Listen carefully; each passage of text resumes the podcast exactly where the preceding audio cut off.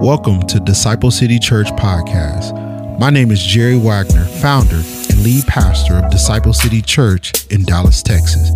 Thank you for tuning in. Our desire is to unleash a family of healthy disciple makers in Dallas to reach the world. God bless you as you listen and consider subscribing so that you can listen to new messages each week. Thank you and have a God filled day. We continue our series. You have a gift because gift is still consistent with Christmas. And I'm like, oh, I thought we this is still is consistent with Christmas. All right. This is the fourth installment of this this sermon series, and I have enjoyed it. I have loved the response of our body as they have begun to think about how their spiritual gifts are utilized in both their daily lives, but also within the context of the church. I know when you heard this reading, there was a, a passage in there that is very controversial. One of the reasons why it's so controversial in our day and age is because of the sensitivity to gender issues. My hope is that as I proclaim this truth, that we would keep it in context so that when we get to that passage, your heart is not burdened because all of a sudden you think God is prohibiting you from something. Is that clear? The issue sometimes is you like, man, I wish a woman was preaching this because if a woman is saying this, people are like, oh, she said it. If a man says, they like, uh huh, you only. Listen, at the end of the day, my heart for you is that we might be built up. And remember, before Kobe had all those babies, I am the original girl dad. Yeah, I got five. I got four girls, five kids, four girls. and one of them just about to leave. Okay, let me preach this message. Eternal Father, have your way in this place. I pray that you would allow us to navigate through these scriptures. I pray that you will not, um, that you allow your spirit to open up our eyes, to open up our minds, to open up our hearts to receive your truth. We love you. And it's in Christ's name we pray. Let all the saints say, Amen. Let's start with some rhetorical questions. These are rhetoricals. I don't know the answer to these questions if you do not move or say anything. All right. So, who in here can't go to sleep if you have a sink filled with dishes? Uh, see, I, I, it is rhetorical. like if, if there's dirty dishes in your sink, you like, uh-uh, I cannot go to sleep because these dishes need to be cleaned. All right? Here's the second one. Who in here can eat a plate of food if different food items are touching one another? All right, all right. I'm, I'm, in some people's pocket. They're like, yeah, it's all going down the same way. Okay, I'm not getting into that. Who in here can't work if your desk is overflowing with documents or books?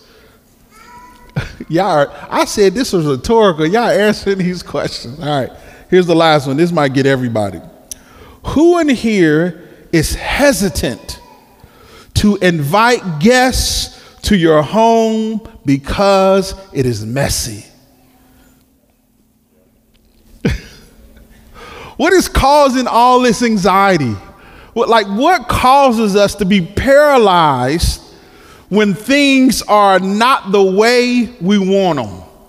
I'm gonna give you one word disorder. Disorder. People can't sleep, eat, work, or welcome people to their home because their environment is chaotic. It's called disorder. That you do not want people to invade these particular spaces because, in your mind in your heart, there's too much disorder. You know what makes this these questions even worse?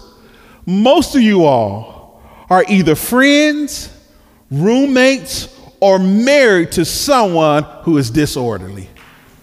I didn't come on, man. come on. Come on. I said, I would not know what's going on in your home if you don't say anything. Why is that? Like, we're married or, or, or friends or, or, or roommates with people that are just disorganized. And the people who are in relationship with you, they hate the anxiety and the demand of things always having to be orderly. But they do enjoy the benefit. You do enjoy. I'm, I'm a confess, I enjoy the benefit of my wife putting things back when I leave them out, right? For years, we had issues in our marriage because she didn't like that I left clothes on the floor. I told her one day, they're not bothering you, so why are you worried about it? She said, Then why do you have these clothes on the floor? Because they're easier for me to put back on. That's what I said. It, I know it wasn't. Sooner or later, I begin to realize if I would just adopt her way of organizing, I can see everything, I can understand everything, and I can enjoy the benefits of a clean house. What is true in our personal spaces, in our personal homes, is also true in the household of God. We need the benefit of order. We need the benefit of order, especially when it comes to spiritual gifts. If our spiritual gifts are going to be effective, if our spiritual gifts are going to warrant the power that God has given them, we need order. So today I want to ask and answer the question how can the gift of order benefit the church?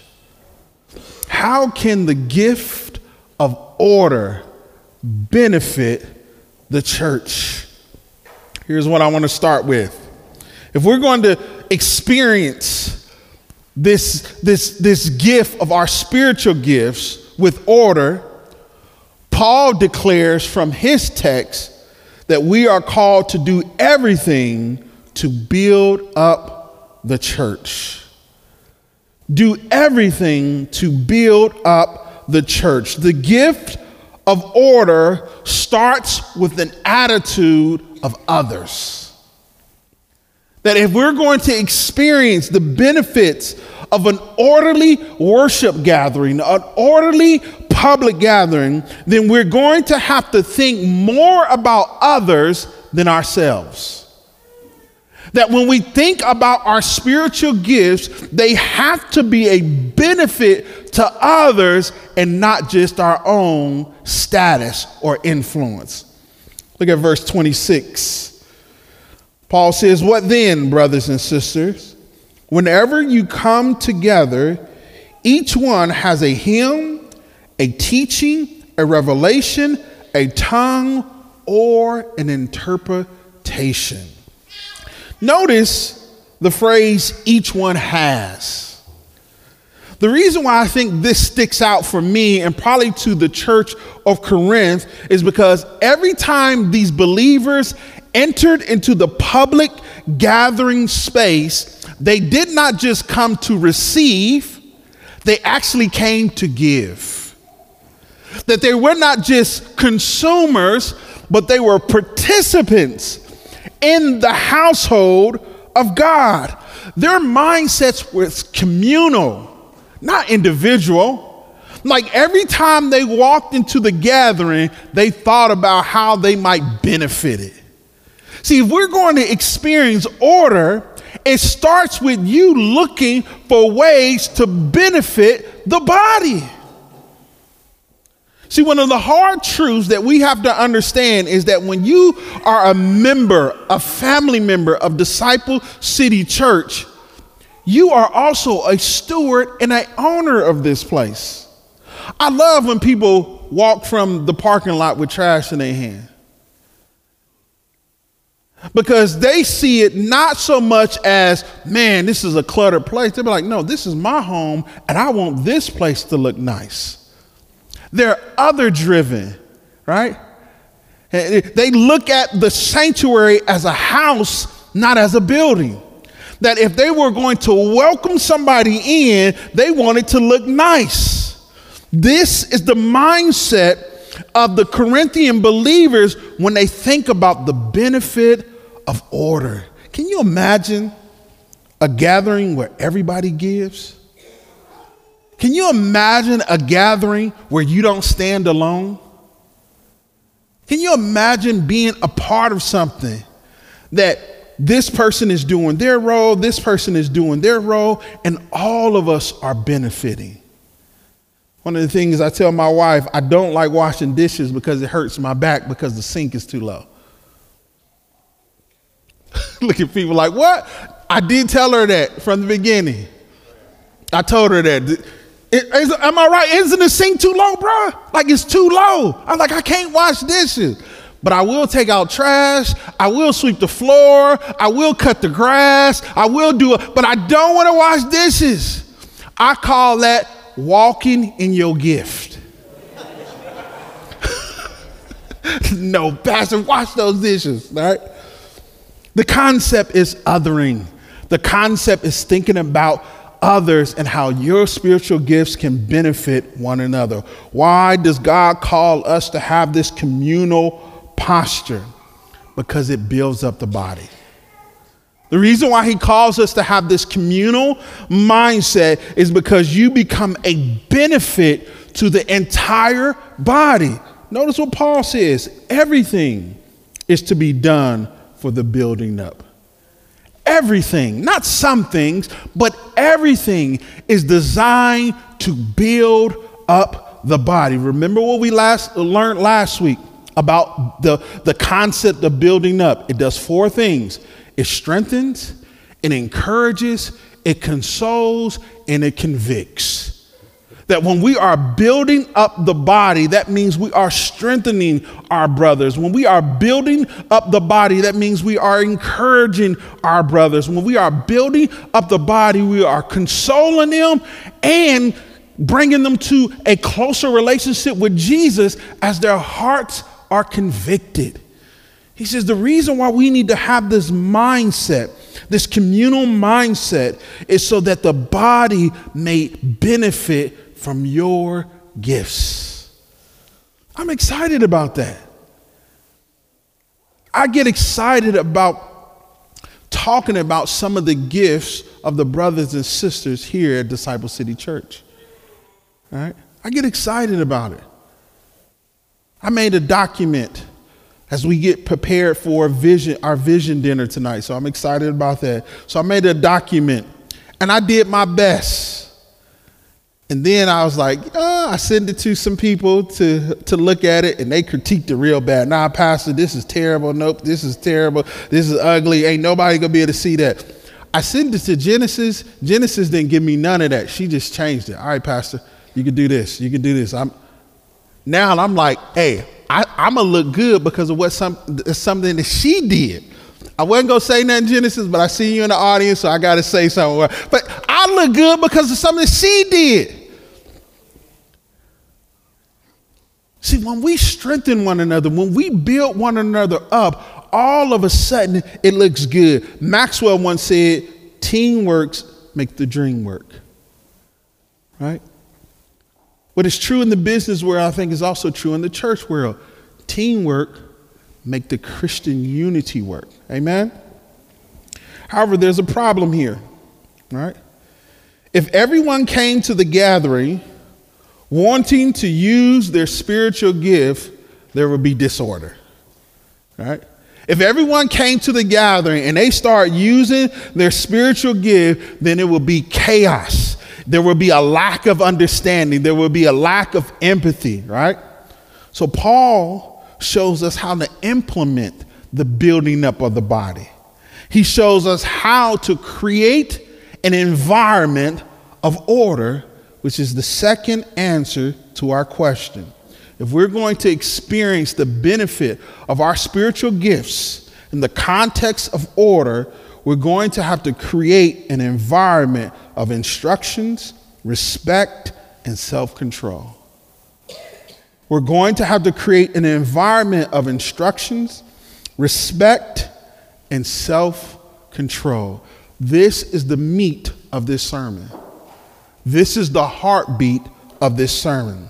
Once again, Paul uses tongues and prophecy as a case study, but then he adds something that made all of us feel some type of way, and that is the relationship between a husband and a woman, or is it a wife? A husband or a woman, or is it a wife?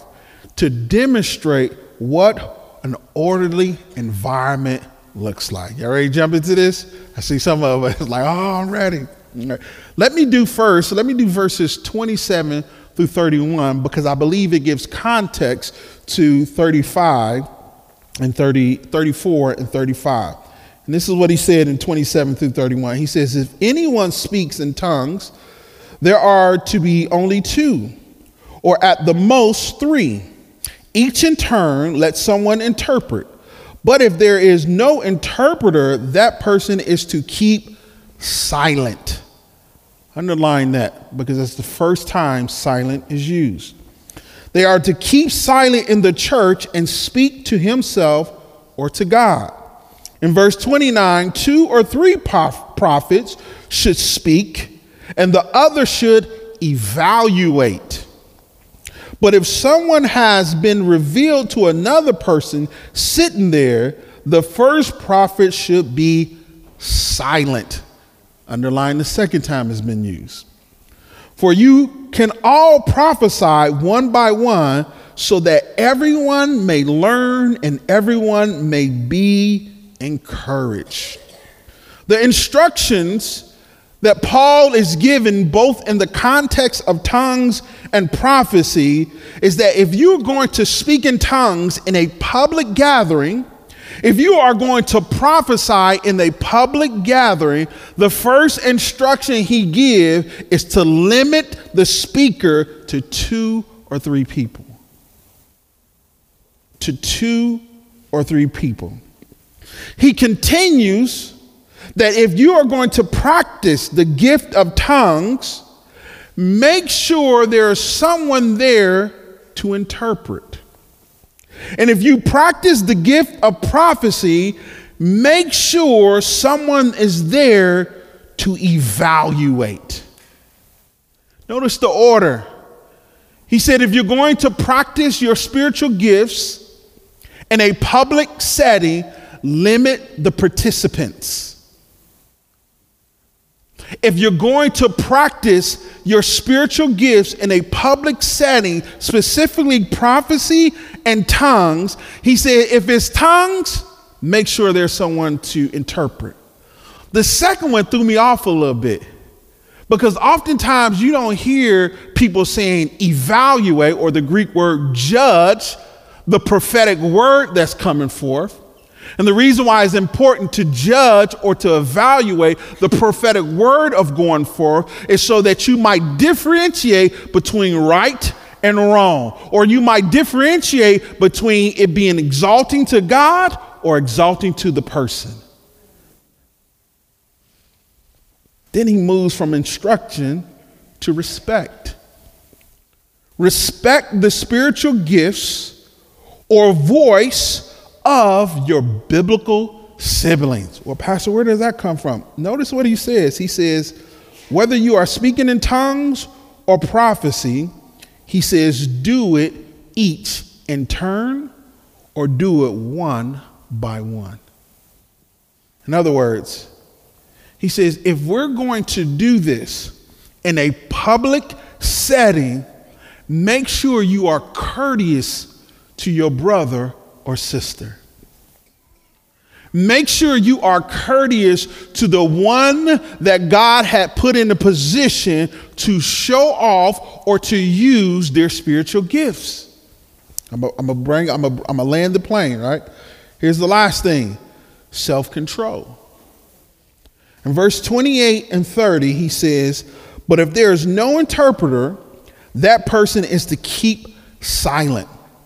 There's nothing special about the word silent here. It literally means to keep silent. In the church and speak to himself and God. And in verse 31, but if something has been revealed to another person sitting there, the first prophet should be silent. He's talking about self control. See, oftentimes we think spiritual gifts are this spontaneous, combustible thing that we cannot control. Paul says to the contrary, that spiritual gifts are subject first to the Spirit of God, but also to the people of God by how you use them in a public setting. Well, how do you know? Look at verse 32. He said, And the prophet's spirit are subject to the prophets. This is dealing with control, y'all. This is dealing with self awareness, self control, that we are willing to respect those that God have given the gift to, but also subjecting ourselves to how the Spirit of God is moving in the setting so that God might be glorified. And I'm going to come back to that in a second. Does this make sense? Because oftentimes we don't hear spiritual gifts in this light. We just think spiritual gifts are just used any old way. And that's just not the case. There's order here. There's order here. Why is Paul being so concrete with order? And he tells you in verse 31 he says, so that everyone may learn and everyone might be encouraged. The reason why order is so important is so that people might learn and so that people might be encouraged. If everybody is speaking at the same time, it's hard to understand. If everybody is doing something at the same time, it's hard to know what direction that we are going in. Here's the point he's making the gift of this order is that it promotes people using their spiritual gifts. The benefit of order is that it allows people to speak, it allows people to be heard, it allows us to protect against abuse of spiritual gifts through judgment and discernment. And it also allows us to seek, seek clarity over confusion. That's the whole point of order. Is that it opens up a window of freedom so that we might practice the gifts that God has called us to. It opens up a window of clarity so that we might not be stepping on toys and stepping over clothes and, and trying to navigate and cook in a dirty kitchen because dishes are piled up here. No, when we have order, it is clear. One of the new members, not gonna say their name, but one of the new members went to our ministry closet if anybody has noticed in the ministry closet, what, what's the difference, Miss Annie? It's organized. They had just put they they had just uh, become a member about two weeks ago. They walk into the closet and they like, Pastor, my gift is administration. Can I come back here? Now I knew people oftentimes, you know, offer to do something like that. I, I didn't know what was coming next. They called me the next day, says, I'm about, a, I'm about 20 minutes away. I'm on my way. They came in with like a, a case that had wheels and was dragging them behind us. They said, You do whatever you need to do. I got this. From 8 a.m. to 11 a.m., they went through that whole entire ministry closet and the resource closet organizing, putting things, throwing stuff away, picking things up. She said, Do you need anything else? I was like, I will have you on speed dial. Sears came in the next day, like, who did this? Who did this? Why? Because we got a chance to benefit from order. We can see plates and cups and spoons now. We can see stuff that we bought that we probably need to send back or whatever because there's speakers in it's just so beautiful. So when you read this passage, you know that the weight of the passage is about order. The weight of the passage is about respect. The weight of the passage is about self control. Are y'all clear on that? When you have that idea in your mind, now look at verses 34 through 35. Right? No matter what Paul is about to say, the context here is order. No matter what Paul is about to say, the context here is instruction, it's respect, and it's self control. He's not saying these things to make one party feel superior and to make another party feel inferior. He's not using these words to, to try to shame anyone. He's using these words to bring order in a context, in a church that was disorderly. The church of Corinth was disorderly. Now, yes, when you say the church of Corinth is disorderly and then it gives this prohibition to women, you be like, no, everybody was disorderly. That's why when some people say he said this because everybody, uh, because the women were, uh, were disruptive, that's hard for me to interpret that. Because everybody was out of pocket. That's why Paul is writing what he's writing to bring everybody back into order. All right? So here's what it said in verse 34 The women should be silent in the church. All of a sudden, all we see is self control, right? the women should be silent in the church. Here's what I was saying the word silence should not trigger us. Why? Because Paul has already told two other parties to be silent. This is not exclusive to women. This is exclusive to anyone and everyone who is disorderly, right? So he says in the previous two verses, and that's why I wanted you to underline those previous two verses, because silence is just not for women, right? The request to be silent was about order, it was not a permanent gag order, right?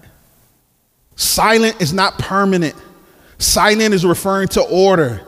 He's not telling women that they can't speak at all. Something is going on in the context of this passage that calls Paul to say, hey, the instructions that I'm giving you, the respect that I'm showing you, and the self control that I'm asking you to participate for the building up of the body is to be silent. Here's the second thing He says, For they are not permitted to speak, but to submit themselves as the law also have said. They're not permitted to speak to what? Right?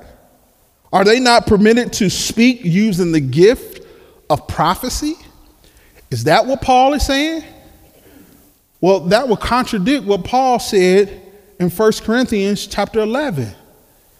Because in 1 Corinthians chapter 11, Paul says, Every woman who prays or prophesies with her head uncovering dishonors her head, since that is one and the same as having her head shaved. What I want you to focus on is he says, every woman who prays and prophesies.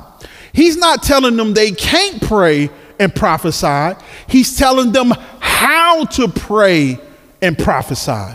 There's a difference here. He's not telling them that they can't exercise spiritual gifts. He's telling them how to exercise spiritual gifts.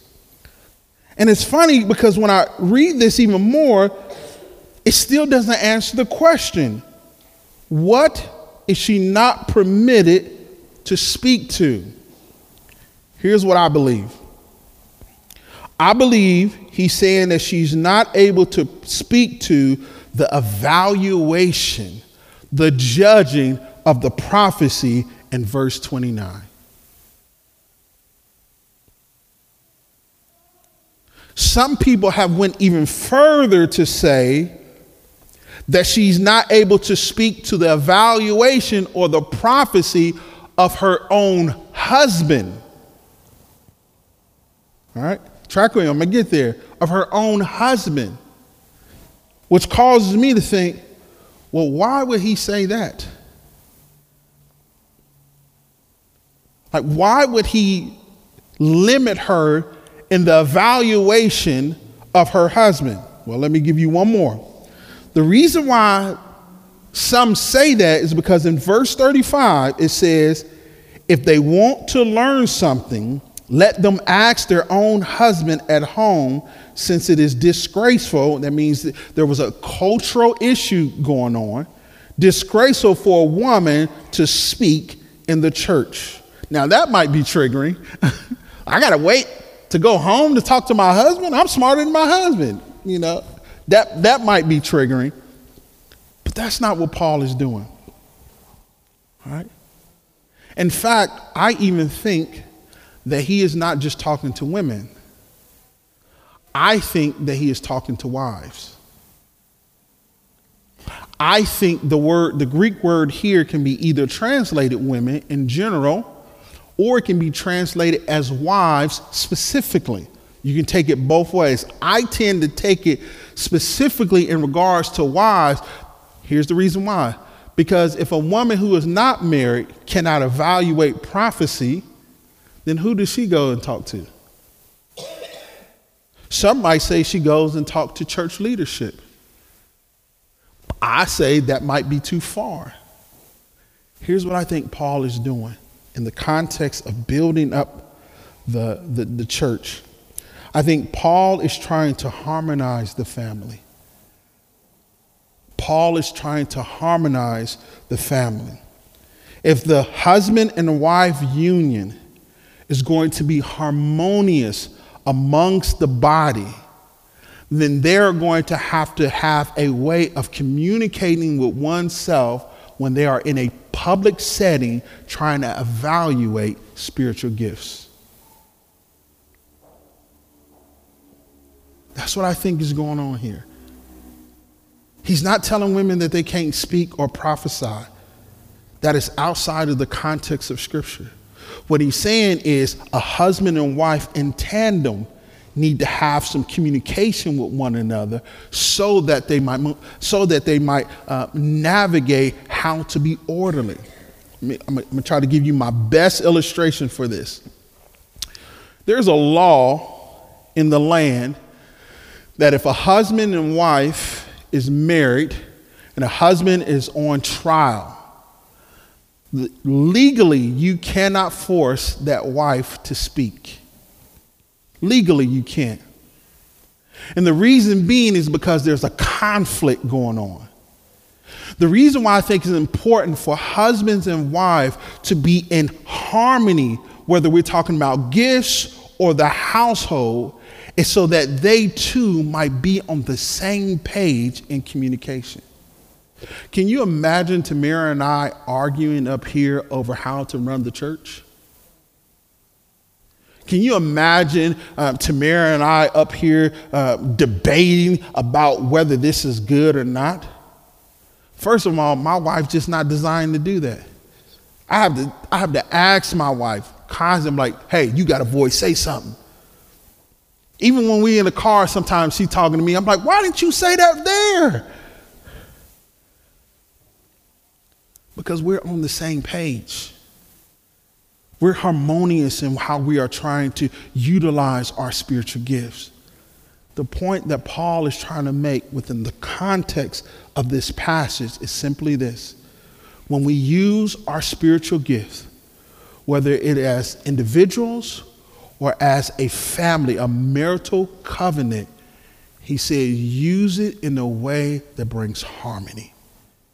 Use it in a way that shows respect. Use it in a way that shows self control. Here's the final words that Paul says. Paul's final call to this is simply do everything with order. Do everything with order. He concludes chapter 14 and verse 40 by saying, But everything is to be done decently and in order. The word decently speaks of proper use, your ability to do things from a position of right and wrong. The word order speaks of arrangement, that you take the proper use, specifically of spiritual gifts, and you subject them to the arrangement that has been given so that you might build up the body. Now, when I read this text, the word that keeps emanating from my mind is the word order. And every time I think about the word order, I cannot help but to think about God. Because God is a God of order. I can't help but to think about Genesis 1 and 1. That it was God who established the order and the, the, the reign of both the heavens and the earth. Like, I, I can't get out of my mind that it was God who put the earth in order. It was God who put the heavens in order. It was God who separated the darkness from the light. It was God who ordered the sea and the land. It was God who gave birth to the animals. Every time I think about order, I think about a God who's in control. In fact, Hebrews chapter 1, verse 3 says, Jesus is the one who's sustaining all things by the power of his word. In other words, it is Jesus who's keeping the earth on its axis. It, it, it is Jesus who is speaking from the distance that's keeping the waters from taking um, the earth. It is Jesus who's bringing order to this world. When we use our spiritual gifts, we have the awesome opportunity of showing off the character of God. Well, what specific character are you referring to? Well, Paul tells you in verse 33. He says, God is not a God of disorder, but of peace that when we use our spiritual gifts according to the order of God, we bring shalom to this place. We bring peace to this place.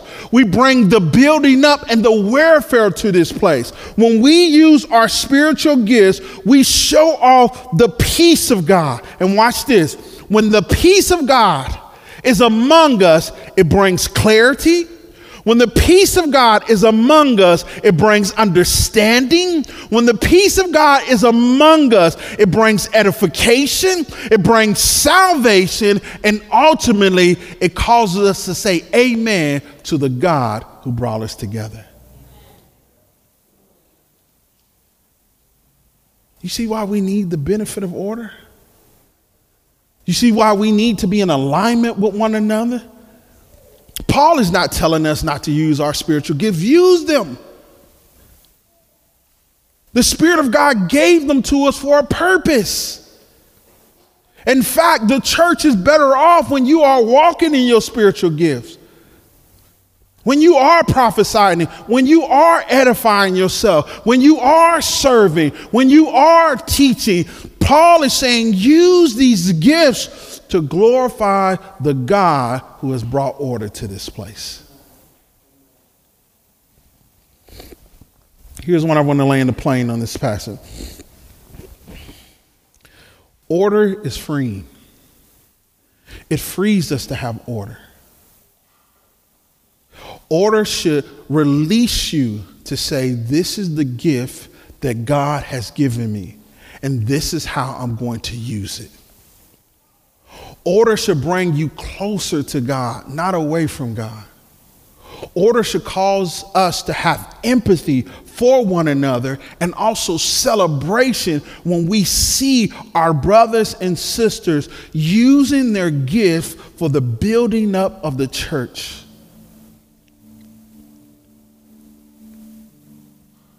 Always in these sermons with a question How will you use your gift in the spirit of order? What has held you back from not using your gifts?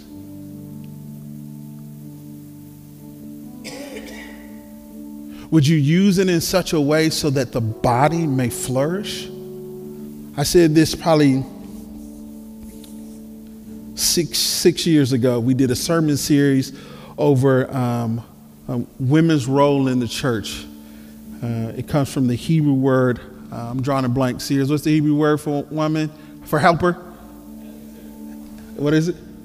As Ezer. Look at y'all. Yeah, Ezer. Ezer means helper or warrior. So we did a whole sermon series over it, and then we brought in one of our professors to talk about the role of women in the church. And one of the things that we concluded was simply this: the church cannot flourish without the gifts of women. Cannot flourish. In the same way Adam could not cultivate the land in the garden we cannot flourish if you are holding back your gifts. We cannot flourish if we are holding back your gifts. But let's do all things in order and in decency. Amen. Let us worship our King. Thank you again for listening to the Disciple City Church podcast. Until we meet again, shalom.